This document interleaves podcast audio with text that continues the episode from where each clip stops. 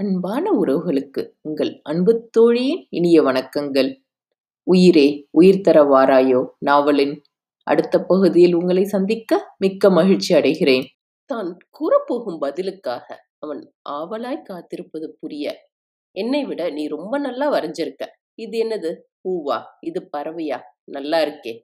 அப்போ அடுத்த தடவை நீதான் எனக்கு சொல்லித் தரணும். சரியா? என்று கேட்க அதை கேட்டவனோ அனைத்து பற்களும் தெரிய சந்தோஷமாக சிரித்தான். சிரிப்பை கண்டவாறு கிளம்ப தேவையான அனைத்து பொருட்களையும் எடுத்து வைக்க அதனை கண்டவன் அன்பு நம்ம எங்க போறோம்? எதுக்கு எல்லா ட்ரெஸ்ஸையும் எடுத்து வைக்கிற? என்று கேட்டான். நம்ம ஊருக்கு போறோம். அங்கே உனக்கு புது ஃப்ரெண்ட்ஸ் எல்லாம் கிடப்பாங்க. எங்க போறோம்? எல்லாருமே போறோம்மா. அப்போ நான் இந்த ட்ரெஸ் தான் இப்போ போடுவேன் என்றவாறு அங்கிருந்த ஒரு உடையை எடுத்து காட்ட சரி என்றாள் நீ கூறப்போகும் பதிலுக்காக அவன் ஆவலாய் காத்திருப்பது புரிய. என்னை விட நீ ரொம்ப நல்லா வரைஞ்சிருக்க. இது என்னது? பூவா? இது பறவையா? நல்லா இருக்கே. அப்போ அடுத்த தடவை நீதான் எனக்கு சொல்லித் தரணும். சரியா? என்று கேட்க. அதை கேட்டவனோ அனைத்து பற்களும் தெரிய சந்தோஷமாக சிரித்தான். சிரிப்பைக் கண்டவாறு கிளம்ப தேவையான அனைத்து பொருட்களையும் எடுத்து வைக்க அதனைக் கண்டவன் அன்பு நம்ம எங்க போறோம்? எதுக்கு எல்லா ட்ரெஸ்ஸையும் எடுத்து வைக்கிற? என்று கேட்டான். நம்ம ஊருக்கு போறோம். அங்கே உனக்கு புது ஃப்ரெண்ட்ஸ் எல்லாம் கிடப்பாங்க. எங்க போறோம்? எல்லாருமே போறோம்மா. அப்போ நான் இந்த ட்ரெஸ் தான் இப்போ போடுவேன் என்றவாறு அங்கிருந்த ஒரு உடையை எடுத்து காட்ட சரி என்றாள். நீ நான் உங்க மாமா மூணு பேரும் போறோம். சரி உனக்கு என்ன எடுத்து வைக்கணும் சொல்லு என்று கேட்க அவனோ யோசித்து யோசித்து ஒவ்வொன்றாக எடுத்து தர இருவரும் மகிழ்ச்சியுடன் பேக் செய்தனர். அதன்பின் காலை உணவினை உண்டு முடித்து இருவரையும் அழைத்துக் கொண்டு கிளம்பினார் ராஜரத்தினம். தன் தாத்தா பாட்டியை விட்டு தனியாக தான் மட்டும் அன்புடன் செல்வதை நினைத்து அழ அவனை சமாதானப்படுத்தி பெரியவர்கள் அனுப்பி வைத்தனர். சிறிது நேரம் உம்மென்று அமைதியாக வந்தவன் அதன்பின் அதனை மறந்து வேடிக்கை பார்க்க பார்த்ததை அவளிடம் கூறவென்று சந்தோஷமாக பேசியவாறு வீடு வந்து சேர்ந்தனர். பிறந்த வீட்டை நெருங்கும் போதே தாயின் நினைவு வர அவர் தன்னவனை எதுவும் பேசிவிடுவாரோ என்ற எண்ணி பயந்தாள்.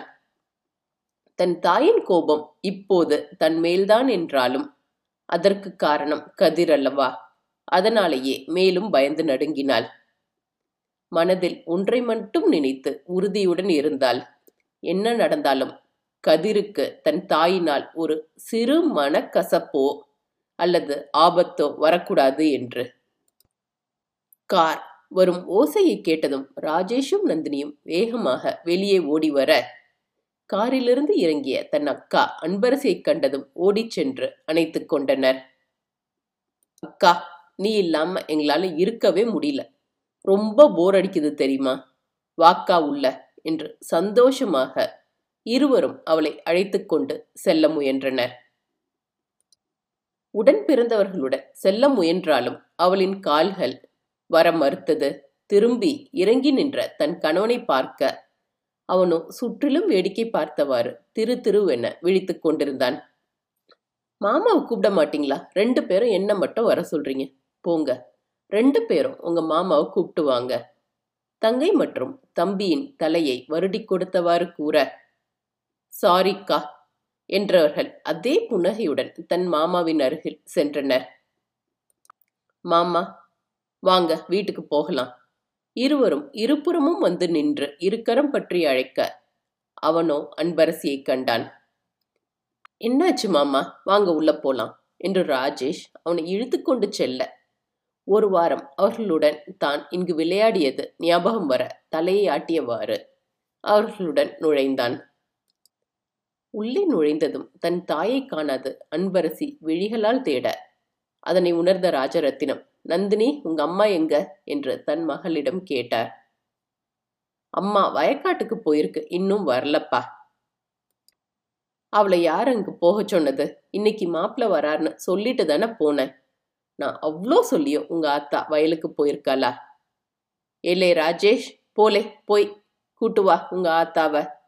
தன் மகனிடம் கட்டளையிட அவனோ சரி என்றவாறு வேகமாய் வெளியேறினான். அம்மா இன்னும் என் மேல கோபமா தான் இருக்காங்களாப்பா வருத்தத்துடன் அன்பரசி கேட்டாள். ஐயோ அப்படிலாம் இல்லைம்மா. நீ அவ பேச்ச கேட்கலன்னு கோபம்தான் வேற ஒன்றும் இல்லை. அதெல்லாம் சரியாயிடும். அவங்கள பத்தி உனக்கு தெரியாதா? நீ கவலைப்படாம மாப்பிள்ளைய கூப்பிட்டுக்கிட்டு உள்ள போம்மா. நந்தினி சைக்கிள் சாவி கொடுமா அப்பா கடைக்கு வர போயிட்டு வர. என்று தன் இரு மகளிடமும் கூறினார். சரிப்பா என்றவாறு நந்தினி சென்று சாவியை எடுத்து தர ராஜரத்தினம் வெளியே செல்ல தன் கணவனை அழைத்து கொண்டு அறைக்குள் நுழைந்தாள் அன்பரசி. அந்த சின்ன அறைக்குள் நுழைய ஏன் இது இப்படி இருக்கு? என்றவாறு தன் முகத்தில் இருந்த வியர்வையை துடைத்தவாறு கேட்டான் கதிர்வேல். முதலில் புரியாமல் விழித்தவள். அவன் செய்கையைக் கண்டு அந்த அறையில் இருந்த ஃபேனை ஆன் பண்ணி ஜன்னலை திறந்து வைத்தாள். என்னாச்சு? ரொம்ப புழுக்கமா இருக்கா? என்று கேட்டவாறு தன் புடவை முந்தானையை வைத்து அவன் முகத்தை துடைத்து விட ம் ஆமா எனக்கு ஒரு மாதிரி இருக்கு என்று சொல்ல. அவனின் விழிகளில் சின்ன அறை அதுவும் சற்று இருள் சூழ்ந்த அறை என்பதால் பயத்துடன் கண்டான். தன்னுடைய இந்த அறையை பல மடங்கு பெருக்கினாலும் அவனின் அறைக்கு ஈடாகாது என்பது புரிய தன்னவனால் இங்கே இருக்க முடியுமா என்ற எண்ணம் அவளை கலங்கடித்தது. அவனுக்கென்று அங்கே வீட்டில் பல வசதிகள் செய்திருக்க இங்கேயோ தாங்கள் இருக்கும் நிலை நினைக்கும் போதே வேதனை நெஞ்சை அடைக்க தன் அருகில் நின்றிருந்தவனை இதமாய் வருடி கொடுத்தாள். இப்போ காத்து வருது. இது யாரோட ரூம் இவ்வளோ சின்னதா இருக்கு. என்னோடது தான் இங்கே நான் மட்டும்தான் தங்குவேன். அதனால தான் சிறியதாய் இருக்கிறது என்று கூறினாள். அவள் அறையில் தனக்கு விளையாட ஏதாவது கிடைக்கிறதா என்று தேடினான். கண்டு மனதிற்குள் சிரித்தவாறு நான் போய் சாப்பிட ஏதாவது எடுத்துட்டு வர என்றவாறு வெளியே செல்ல முயன்றாள். நில்லு போகாத நானும் வர என்றவாறு பயத்துடன் அவள் பின்னே சென்றான். அதன் பின் அவள் எங்கு சென்றாலும் அவளுடனே இருக்க என்னாச்சு கதிர்? கொஞ்ச நேரம் ரெஸ்ட் எடுக்க வேண்டியது தானே? தன் பின்னே சுற்றுபவனைக் கண்டு மனம் ரசித்தாலும் அதை மறைத்து கொண்டு கேட்டாள். இல்ல நான் உன் கூடவே இருக்க எனக்கு தனியா இருக்க பயமா இருக்கு. வா இங்க வந்து உட்காரு என்று கூறியவாறு அவள் தன் கையில் வைத்திருந்த காஃபியை கொடுத்து அருகில் அமர வைத்தாள். உயிர் தொடரும்.